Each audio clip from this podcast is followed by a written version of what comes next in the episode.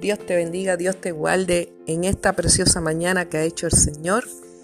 Una palabra poderosa para ti para mí, por la cual toca nuestra vida de manera especial. Y voy a estar hablando, amén, la palabra del Señor, amén, en Hebreos capítulo 11.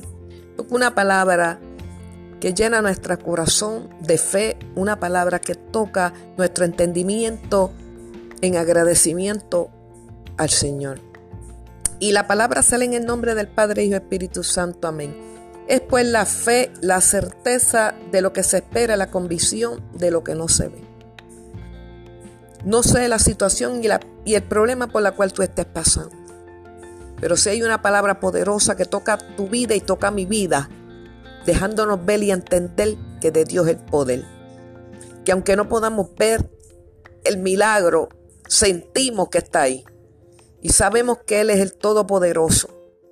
Por la fe también la misma Sara, siendo estéril, recibió fuerzas para concebir y dio a luz aún fuerzas y fuera de tiempo de su edad, porque creyó que era fiel quien le había prometido. Bendito y alabado sea Dios. Dios es fiel para con nosotros. Dios habla y promete y Él cumple. No importando la situación y la enfermedad que estemos pasando, creémosle a Dios que todo cáncer, que todo virus, que toda bacteria y que toda infección del cuerpo y que todo fibroma y que toda masa y tumor se va en el nombre de Jesús, de las vidas y de nuestros cuerpos, en el nombre que sobre todo nombre, Rey de Reyes y Señor de Señores. Por la fe pasaron el mar rojo como por tierra seca intentando los egipcios hacer lo mismo y fueron ahogados.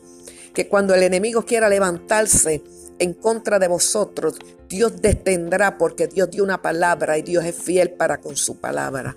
Alabado sea el nombre de Jesús. Así que levantémonos con fe, levantémonos con fuerza, que Él hará. El que dijo y prometió hará. Dios te bendiga y Dios te guarde. A su nombre sea la gloria.